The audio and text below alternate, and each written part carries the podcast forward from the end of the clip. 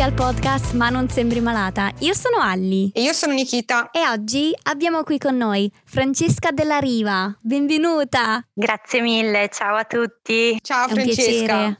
Ciao, grazie mille, grazie mille. Allora, iniziamo innanzitutto.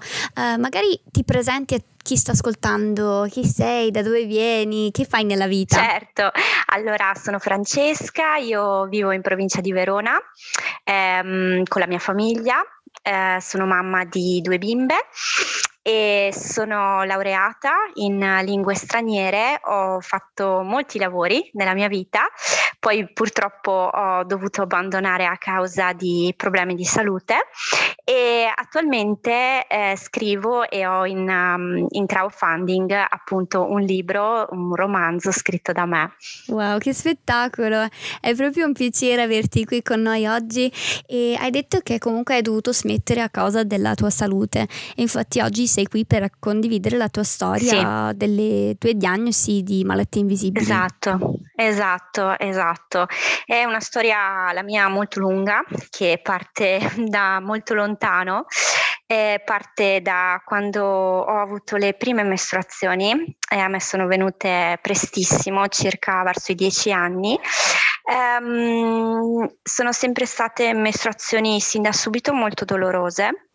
E, mm, con molto dolorose intendiamo proprio che eh, mi, te- mi dovevano tenere a letto, cioè dovevo stare a letto prendendo antidolorifici che spesso non mi facevano stare bene e spesso andavo al pronto soccorso. Parliamo quindi di una ragazza di 14-15 anni che spesso andava al pronto soccorso, mi dovevano dare delle flebo e la mia qualità di vita era molto compromessa perché chiaramente il dolore fisico eh, a quell'età comprometteva qualsiasi mh, vi- insomma, possibilità anche di vita sociale, di uscire, eh, però mh, nonostante quello io facevo tutto perché comunque mi si diceva eh, che il dolore era normale.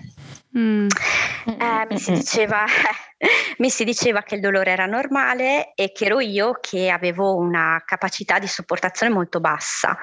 Mamma e quindi, se, e quindi era, era quasi come se mi facessi una ragione e dicessi ok, va bene, mm, faccio la mia vita comunque, però erano dolori davvero lancinanti e mm, contemporaneamente io avevo sempre problemi eh, gastrointestinali, in particolare a livello di stomaco.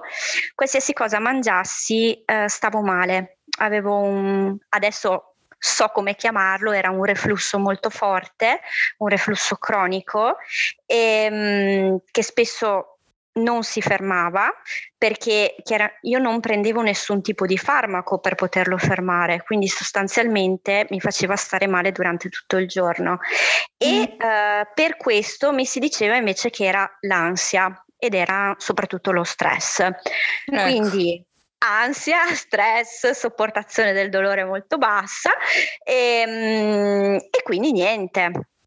Ho fatto i miei primi dieci anni, diciamo dagli 11 verso i 21 anni, stando sempre malissimo. Nel frattempo Mm. io comunque ho fatto liceo, mi sono laureata e non so come, ma sempre con questi dolori lancinanti finché sono diventati davvero, davvero molto invalidanti.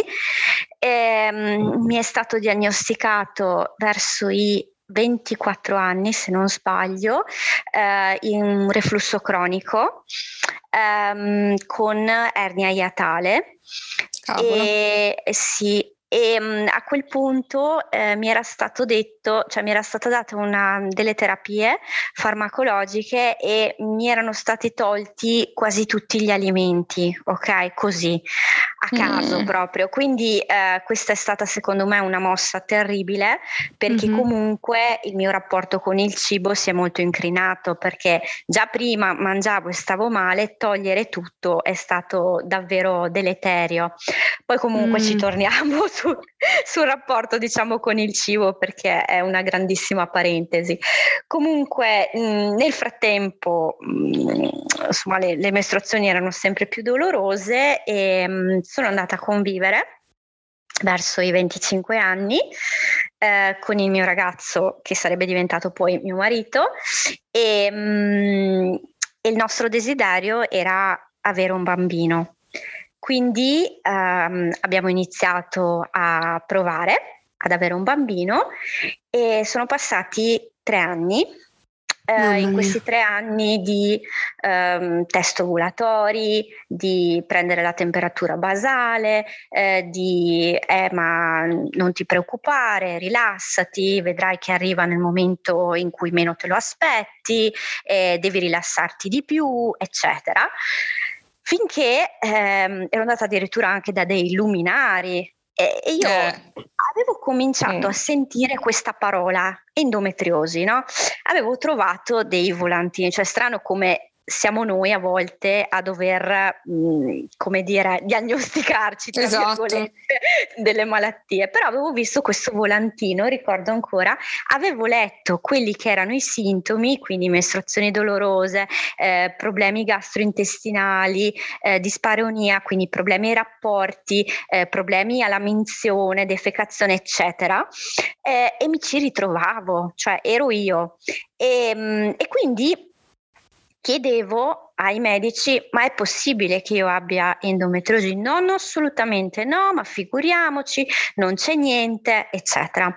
Finché fortunatamente sono approdata quasi per caso al, um, a un centro specializzato che eh, è a 10 minuti da casa mia ed è dove sono nata, però io non sapevo fosse un centro specializzato per endometriosi e, ed è appunto Negrare, l'ospedale, e lì ho trovato una dottoressa che eh, facendomi un esame, un esame dolorosissimo tra l'altro, eh, non ricordo il nome, però è l'esame eh, per vedere la funzionalità delle tube ed è dolorosissimo, lì ha intravisto che c'era, secondo lei, endometriosi. Ed è stata la prima volta, dunque avevo 27 anni, Mamma quindi nel frattempo sono passati fate voi i calcoli, 15-16 anni, sì. ehm, era la prima volta che una dottoressa mi parlava, lei, di endometriosi e mi diceva che c'era la possibilità che io avessi appunto endometriosi.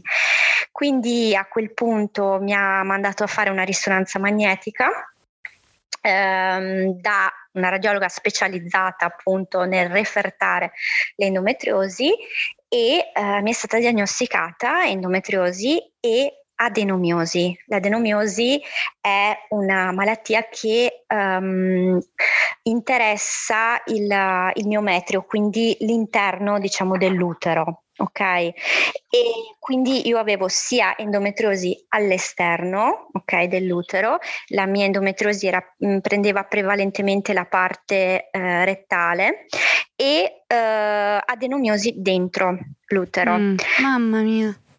Quindi ehm, diciamo che poi l'adenomiosi eh, di solito causa anche delle emorragie durante le mestruazioni, un ingrossamento dell'utero, quindi questo ingrossandosi poi chiaramente faceva molto male, cioè è come se si sentisse un forte peso e quindi tutto diventava molto complicato. E quindi eh, mi avevano detto che eh, la gravidanza mh, poteva essere non impossibile ma difficile, appunto perché c'era eh, la malattia. E quindi mi avevano messo in lista per l'intervento ehm, perché l'endometriosi diciamo non ha cura, ok? È una malattia cronica eh, che non interessa solamente l'apparato riproduttivo, eh, ma interessa anche gli organi vicini, quindi l'intestino, la vescica, addirittura l'hanno trovata anche polmoni e pleura. E, mh, mm, non ha cura, però la si può, come dire, ehm, gestire con delle terapie farmacologiche, quindi con la pillola sostanzialmente.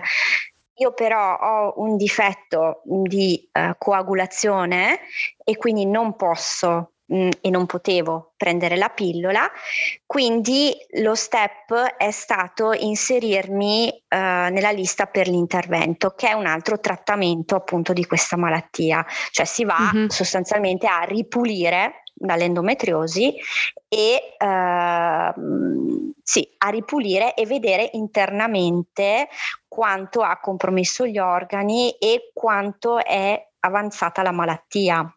Mm-hmm. La malattia ha, eh, ditemi eh, se, se, se, insomma, eh, se sto deviando troppo il no, discorso, no, no. La, malattia, la malattia ha quattro stadi. Ok, mm-hmm.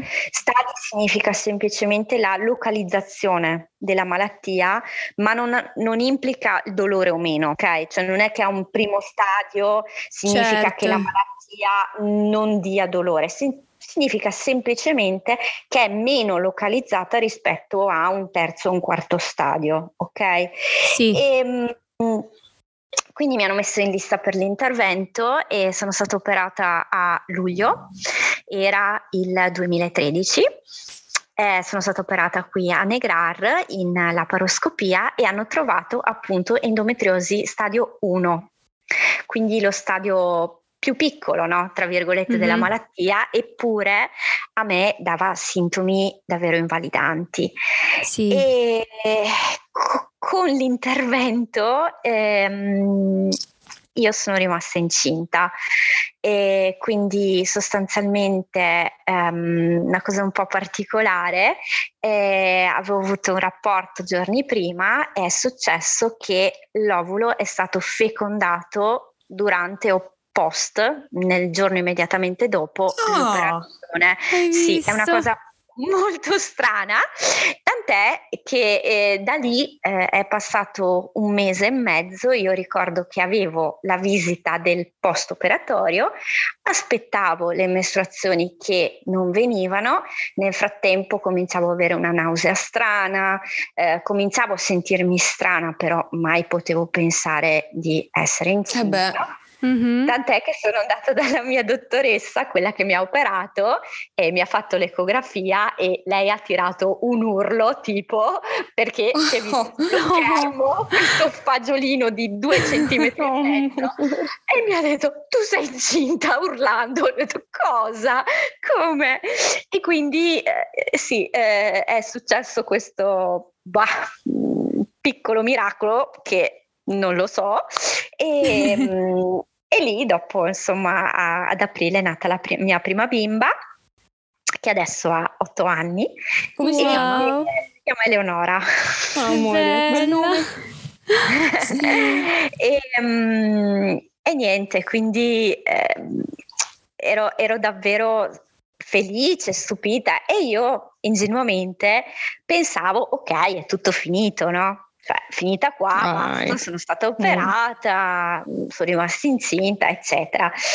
È successo che io ho cominciato ad avere proprio una repulsione nei confronti dell'ospedale. Quindi mm, dopo un paio d'anni sentivo che la situazione stava ancora peggiorando e mm, tant'è che avevo fatto degli esami e gli esami non erano a posto ok? E anche dall'ecografia era venuto che non ero a posto, che sembrava che appunto stesse tornando la malattia perché è una malattia che appunto non ha cura, si riforma, mm-hmm. ok? Certo. Dicono erroneamente che la gravidanza curi, dicono Mamma erroneamente mia. che con l'intervento si guarisca? No, ok? No.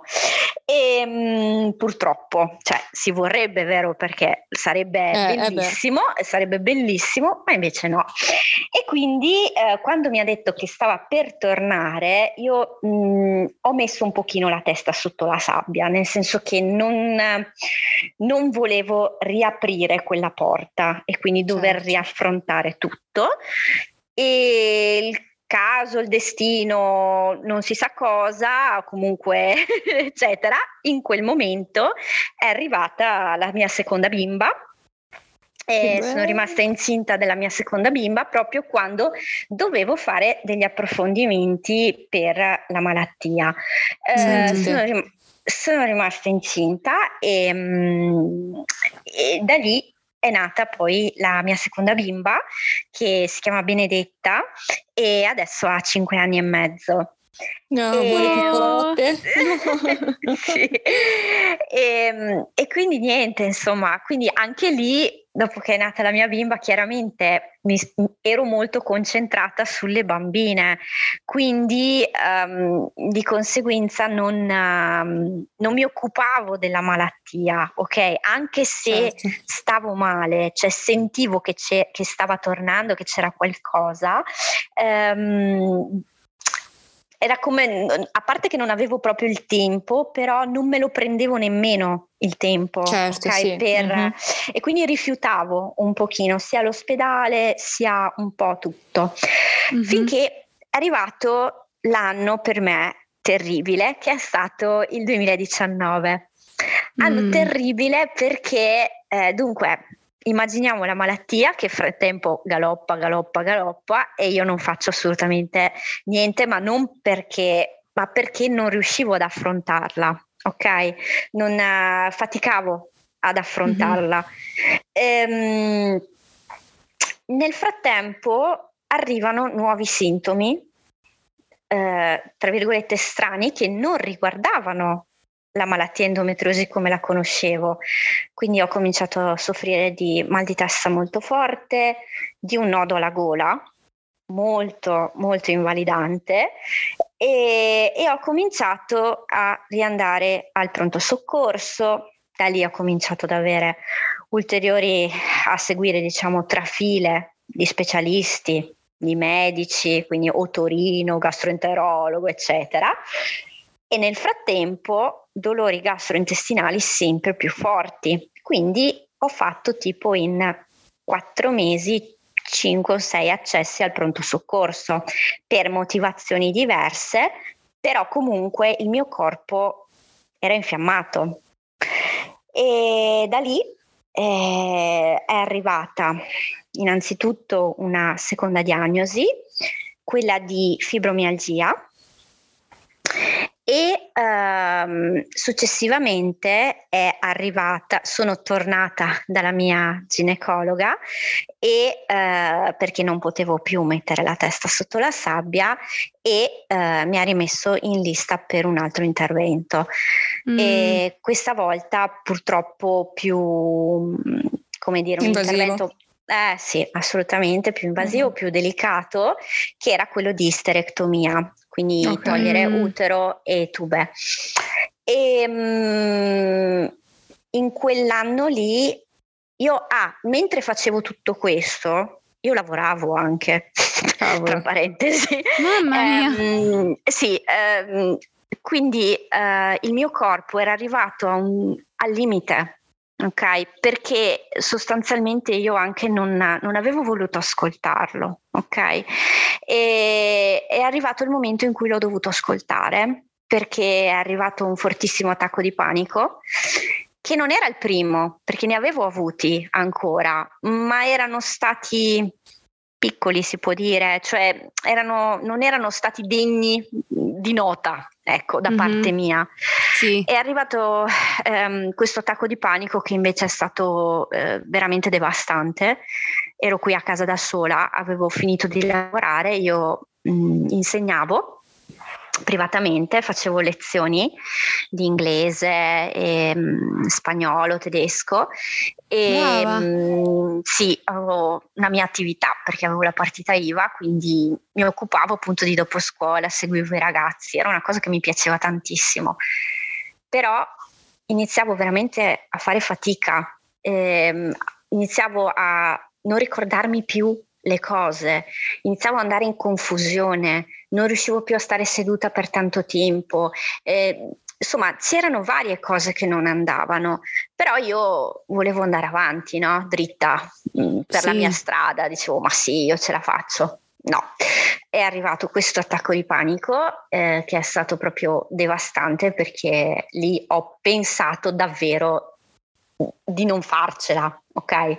Certo, perché e... poi ti manca il respiro e tutto, no? Quindi è, sì, sì, sì, è davvero è... atroce. Eh, sì, sì, come, come, un infarto, no? Un dolore sì. al petto e, e, la sensazione proprio di, di, di, voler scappare, no? Di voler scappare via, ok? Mm-hmm. E da lì io sono seguita da una psicologa da tanto tempo e, e da lì ho capito che eh, dovevo prendermi cura di me. Brava. E, sì, e questo ha significato eh, prima di tutto purtroppo dover rinunciare al lavoro. E, mh, mm, non sapevo se era una cosa temporanea o sarebbe stata definitiva, ma purtroppo io c'ero tanto per gli altri, ok? Mi spendevo veramente tanto, però non guardavo mai quello che era veramente importante per me. Mm-hmm. E quindi eh, quella è stata la molla che eh, mi ha fatto capire che invece dovevo prendermi cura di me stessa. E quindi da lì è seguito un periodo di brutto, diciamo di paura della paura, perché avevo paura che tornassero gli attacchi di panico, un periodo di fortissima ansia e um, un periodo purtroppo anche di depressione, perché comunque era il mio lavoro, io ci tenevo. Certo, e, ovvio. Però da lì um, sono tornata a prendermi cura di me, quindi ho iniziato a eh, andare comunque dalla reumatologa, a seguire le terapie che mi diceva, eh, a prendere i farmaci che mi si diceva, perché io avevo un po' anche un rifiuto no, dei farmaci, li vedevo come certo. una cosa, ma perché io devo prendere quel farmaco lì, no? Ma perché? E invece no, dovevo, dovevo prenderlo. E, mm-hmm. finché poi siamo arrivati a luglio 2020 in cui sono stata operata e ho fatto la mia operazione, la seconda operazione, la paroscopia, in cui mi hanno tolto endometriosi e eh, ho fatto appunto isterectomia, mi hanno tolto utero e tube e lì eh, è stata diagnosticata un'endometriosi di terzo stadio profondo, quindi significa mm. che la malattia era passata da un primo stadio a un terzo, mm. e tra l'altro profonda. E, e l'utero era molto, eh, si era molto ingrossato, era un utero da secondo o terzo mese di gravidanza. Cavolo. Mm, perennemente io avevo un utero molto grosso, quindi possiamo immaginare il dolore, no? il peso e le emorragie soprattutto erano diventate veramente invalidanti. E, mm, e quindi niente, mi è stata tolta l'endometriosi e è stato un intervento molto delicato. E, mm, ma è stato un intervento che mi ha permesso di iniziare a parlare di endometriosi. Io fino ad allora non pronunciavo nemmeno la parola, mm. cioè, eh, proprio avevo paura. Eh, avevo paura e mi, sen- mi, vergognavo, non so di cosa, non so di cosa esattamente, cioè adesso col senno di poi dico ma di cosa mi vergognavo? cioè, eh, per me era, era, quasi un tabù, no? Eh, è capibile. Di questa, eh, cioè. Parlare, eh, parlare di questa malattia, anche perché intorno a me non avevo nessuno con cui parlarne, eh. con cui poter condividere, no? Sì. Scusa se ti fermo un attimo, mi vorrei bloccare qui perché sì. un appunto proprio è perché nella società in cui siamo cresciute, penso un po' tutte noi, no? nell'era sì. in cui neanche Instagram magari c'era, dove pochissime persone magari si esponevano no? sì, nella loro malattia, sì. parlavano. Era come mh, mm, se qua, quando qualcuno era malato nasconderlo fino alla fine, cioè portarselo sì, dietro a vita senza esatto. dirlo, bisognava fare così. Sì. E quindi ti capisco, ecco, con tutto questo mm, mm, ti capisco. Eh. Come una macchia, no? come un qualcosa eh, di non conforme rispetto a da non far vedere. Ecco, da esatto, non far vedere. Da non far vedere. Sì, sì, sì. Mm, mm, mm, Ma comunque se pensiamo anche ad una ragazza no, di 15 anni che sta male, va dal medico e dice ma sì è normale che tu stia male, cioè Mamma questa mia. ragazza come viene su? Viene su dicendo vabbè io me lo tengo per me perché tanto al di fuori mi dicono che è normale, più di tanto non mi considerano e quindi uno cresce veramente con questa con quest'idea, esatto. no? Mm-hmm. Ok, te lo devi tenere e punto, no? Sei fatta così. E invece sì. no, invece no, il dolore viene quasi eh, normalizzato nella tua mente. Esatto, Quindi esatto. da adulto magari fai anche fatica a dire allora mm, io ho dolore, ma è dolore di cui mm. dovrei preoccuparmi, esatto. parlarne. Non hai più un, un punto di riferimento che dovresti avere. Esatto, assolutamente, assolutamente. È così. Di fatto è così ed è, ed è andata così. Um, tra l'altro mh, mm, era un periodo in cui adesso fortunatamente se ne parla, ok? Anche sì. se eh, anche se siamo ancora un po' ai margini, ok? Se ne dovrebbe sì. parlare un po' di più. Però ai miei tempi, cioè proprio quando io ero giovane, non se ne parlava proprio, anzi le mestruazioni, guai, il ciclo. Mamma mia. Mamma sì, mia. Esatto. Mamma mia. Cioè, zitta, cioè, nascondevo con felpe legate, ok? Madonna, cioè, anch'io. Ecco, capisci? Quindi siamo in quel periodo in cui ti nascondi appunto e quindi invece puoi sapere che eh, c'è una malattia sotto, eh, invece di hai da un lato un po' un sollievo, cioè io allora avevo un po' di sollievo perché dico ok, allora certo, diamo un nome. cosa avevi, esatto. Esatto, però eh. dall'altra parte dicevo ok, io non, non, lo dico, lo tengo per me, eh. però così facendo, a parte che si alimenta anche una solitudine, cioè ci si sente davvero veramente soli, soli sì nella malattia, no? A dire questa Vero. cosa ce l'ho solo io, cioè questa cosa ce l'ho solo io, mi è capitata solo a me, ok? Mm-hmm. E io mi sento sola. Questo, questo sì. era, diciamo, la, come mi sentivo. E niente, praticamente mh, mm, è arrivato quindi la... Eh, sono stata operata nel 2020-2021, stavo ancora male, insomma avevo mm. ancora problemi gastrointestinali, cioè non si erano risolti del tutto, si era risolta la parte ovviamente di mestruazioni perché non avendo l'utero eh. non ho più mm. mestruazioni quindi eh, quella diciamo eh, insomma non avevo più la sintomatologia così dolorosa ecco mm. però i problemi gastrointestinali c'erano ancora quindi lì riparte un altro iter, vai di qua, vai da questo specialista, però con uno spirito diverso, nel senso che mm. lo facevo, ok? Lo facevo, sì. non nascondevo più la testa, ok? Mm-hmm. Lo facevo e sono arrivata a fare una valutazione del pavimento pelvico che avrei dovuto fare molto tempo prima e il mio povero pavimento pelvico con due parti e due interventi eh, non era proprio messo bene. Quindi mm-hmm. ehm, ho iniziato a fare riabilitazione del pavimento pelvico e lì mi è stata diagnosticata anche vulvodinia eh, perché comunque io di fatto avevo sempre bruciore, avevo sempre dolore mm-hmm. e eh, moltissima secchezza, eccetera. E quindi lì ho iniziato appunto questa, questa riabilitazione, però è, su- è, successo qualcosa.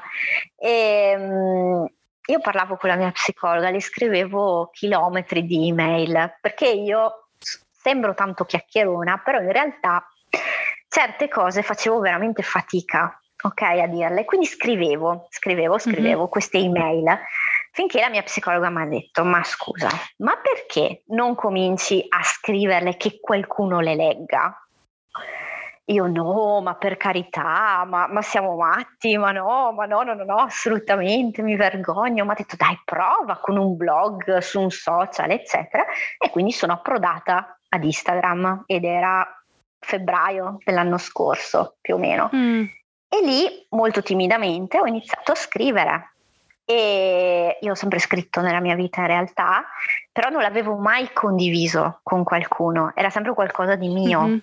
Sì, una cosa personale, intima Esattamente, quasi. esatto, esatto, di cui ero molto gelosa, cioè lo custodivo come una cosa mia e, mm, e niente, e ho cominciato appunto a condividere e, e da lì a parte aver conosciuto persone meravigliose, ho scoperto un mondo, cioè ho scoperto di non essere l'unica a sentirmi in un determinato modo, ho scoperto di poter finalmente uscire, no? Allo scoperto sì. di poter parlare delle, delle, malattie, di poter confrontarmi e uh, di far pace anche un pochino con me stessa, perché io sono sempre stata molto arrabbiata con me stessa, mm-hmm. col mio corpo, no? Mm-hmm. E quindi sì. ci ho fatto un pochino pace. E quindi Bellissimo. nel frattempo ho iniziato appunto a scrivere su Instagram e contemporaneamente ho iniziato a scrivere un libro, così, nato dal nulla praticamente. E, um, ho iniziato ed era chiaramente una parte molto più intima rispetto a quello che andavo a condividere eh, poi su Instagram. E mh, mm, sono partita eh, da, questa, da questa donna che ero un po' io, questa donna in, in, carriera, una donna assolutamente determinata, però mm-hmm. una donna con dei grossi traumi. Um, una donna che si ritrova a vivere appunto il suo primo attacco di panico. Io ho bisogno di parlare di questa esperienza, eh, l'esperienza del panico, l'esperienza dell'ansia, perché io penso che eh, al pari quasi della malattia faccia sentire davvero soli, faccia sentire davvero sbagliati sì. nel mm-hmm. momento in cui la si prova. E, mm, e quindi avevo proprio l'esigenza di, di parlarne, però di, di, scandagliare un po' tutte le varie emozioni che c'erano dietro, tutti i vari sentimenti. E quindi è nato appunto questo romanzo in cui si parla in realtà anche di endometriosi, perché non poteva non esserci. Non è la protagonista principale, eh, perché la protagonista non ha malattie croniche e questo volevo. Eh, volevo analizzare il panico da solo, ok? Perché io sono stata panico, malattie, avevo bisogno di dividere le varie cose, no? Eh, in vari personaggi. E, mm-hmm. Lei rappresenta il panico e, e, poi c'è un altro personaggio che rappresenta la malattia cronica, quindi, però è all'inizio, lei non sa ancora di soffrirne, ok? Quindi è un po' l'iter di arrivare a capire cos'ha l'iter che di solito si ha perché eh, si viene considerati nel momento in cui si, c'è scritto su, su, qualche referto infertilità, no? Perché a quel punto eh, non si riesce, no? In un certo senso. E quindi allora sei degna di nota, vieni presa in considerazione. Il dolore che provi, no. Però quando c'è l'infertilità, allora cominci a essere presa in considerazione e volevo segnalare, come dire, anche questa cosa nel libro. Wow. Cavolo. Cioè, sto Mamma provando mia. tutto un mix di emozioni ascoltandoti. Non so se hai notato, ma io ho aperto bocca solo per dire mm-hmm, ah, ah, sì, ti capisco, è ma la società. Scusate, perché proprio... vi ho zittite, no, scusate. No, no, non c'è zittite, assolutamente no. Anzi, noi ci siamo zittite perché di solito, sai, interrompiamo come ho fatto io prima, però proprio... Ehm, oltre che è stato piacevole ascoltarti, però proprio mi è sembrato anche, eh, io ho una malattia diversa, no? Uh-huh, Però certo. mi è sembrato gli step che hai fatto um, simili al mio percorso, no? E quindi ti ascoltavo, ti ascoltavo, mi rivedevo molto e, ehm, e però mi sono resa conto che hai una grandissima consapevolezza, Francesca, e che tu sei arrivata da, a questa consapevolezza a, mm. a, a, seguire un percorso psicologico che non è facile, sì. sappiamo no? che non è assolutamente no. facile, no. E, e, poi a scrivere un libro, ad avere due dolcissime e belle bimbe, Eleonora e Benedetta, mi sono ricordata pure i nomi, questo bisogna segnarcelo. e, ehm, cavolo, eh, sti cavoli, posso dirtelo? eh, per non dire altro, sto cercando di essere meno rozza possibile. Però abbiamo capito cosa servirebbe dire, no? Perché sì. davvero eh, si potrebbe anche dire, però siccome dico troppo spesso, allora cerco di censurarmi ogni tanto, ecco, no? perché sennò poi sembra che siamo censurati, no? Però eh, davvero Francesca, e grazie di cuore che ne stai parlando con noi, perché non sai quanto è importante raccontare la propria storia. Mm. Non hai idea quanto, quante persone tu puoi aiutare. Infatti, sì, cioè, non so che c'è, mm, è, è, è, immenso. Ha aiutato anche noi. Eh, infatti, Grazie. Cioè, Grazie. E... Mi hai dato cose a cui pensare poi, eh?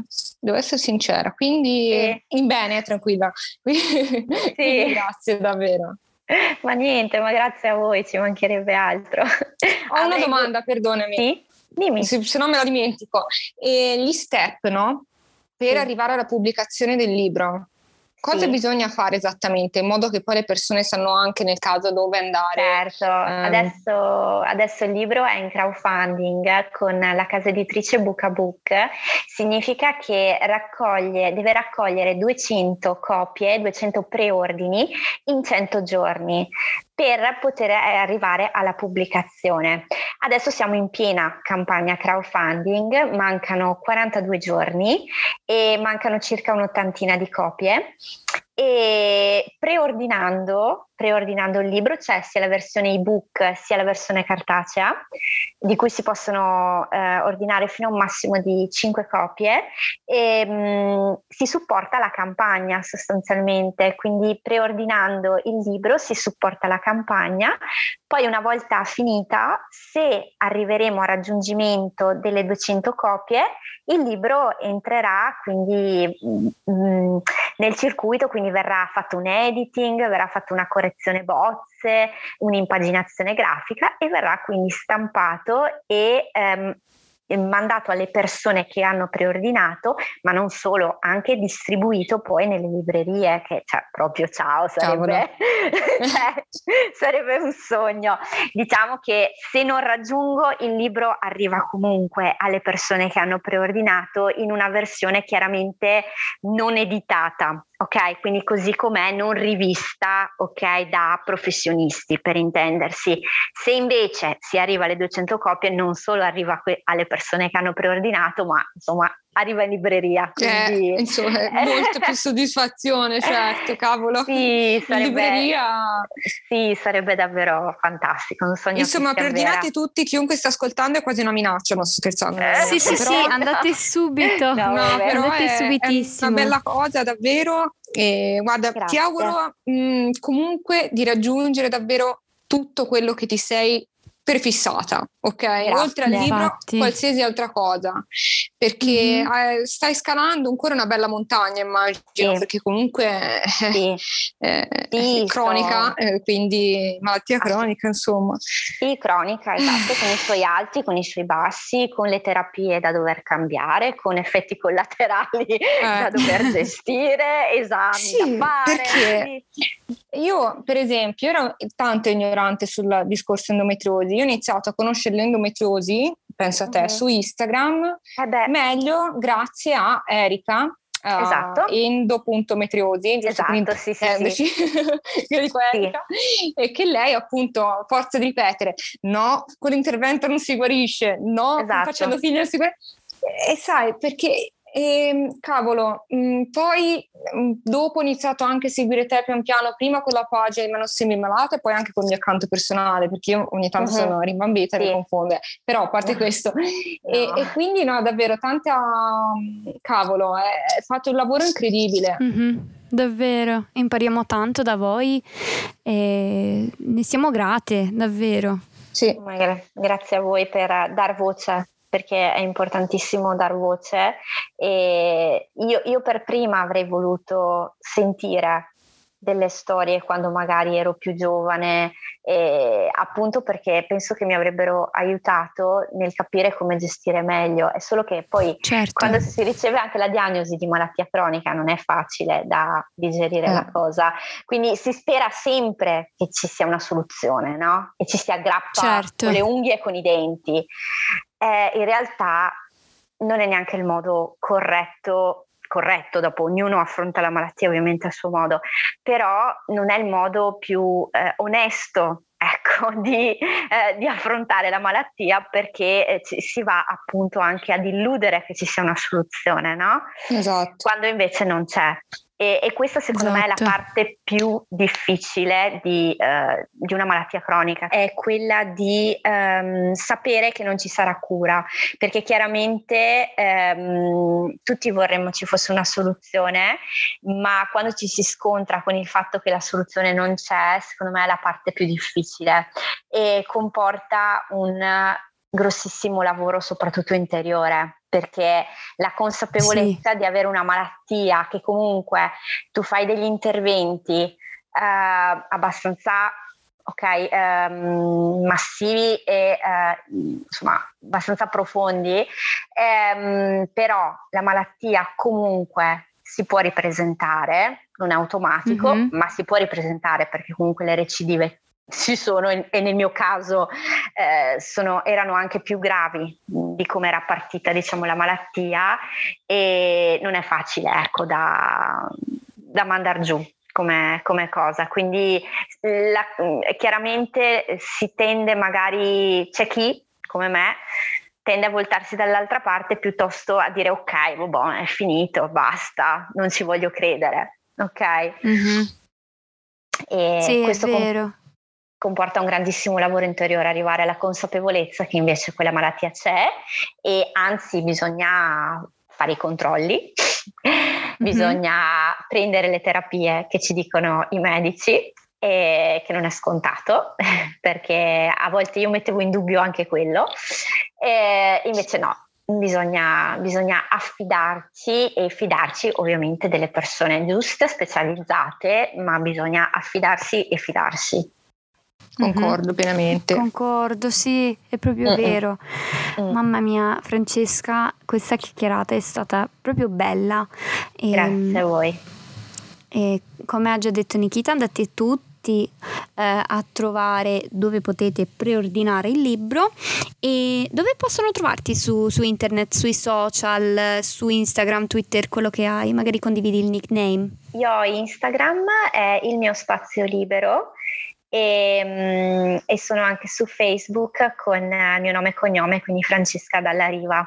E il link del libro io ogni tanto lo posto nelle storie, ma è anche fisso nella bio in questo momento. Perfetto. Ok, perfetto. Lo si trova Andate sempre. a il trattino basso mio trattino basso spazio trattino basso libero, seguitela, eh, vedete quel link, andate a cliccare e preordinare il suo libro. È una persona Grazie. meravigliosa e Grazie. il suo account Concordo. l'adoro. Ci tengo a dirlo di nuovo, l'adoro perché scrivi molto e come abbiamo detto prima ormai non si fa più questa cosa, sembra più eh, una cosa che si faceva no, all'inizio di Instagram ma non si fa più e a me eh. guardando il tuo profilo mi viene sempre quella bellissima nostalgia perché mi ricorda l'Instagram che, che mm, ho sempre amato, no? dove, dove, scrivi e condividi queste parti della tua vita, eh, anche eh. io mm, devo dire faccio un po' alla vecchia maniera sì. ancora. Sì. E, davvero Grazie, grazie, di, cuore, cuore, Francesca. Ecco. Grazie, grazie, grazie a voi davvero, grazie mille, grazie mille. È stato un piacere. Mandiamo degli abbracci a chi sta ascoltando in questo momento, mando degli abbracci anche a voi, grande grande, con la speranza un che un giorno grande. ci possiamo un incontrare davvero. Grande. Un, un abbraccio, abbraccio. ciao ciao ciao. Ciao.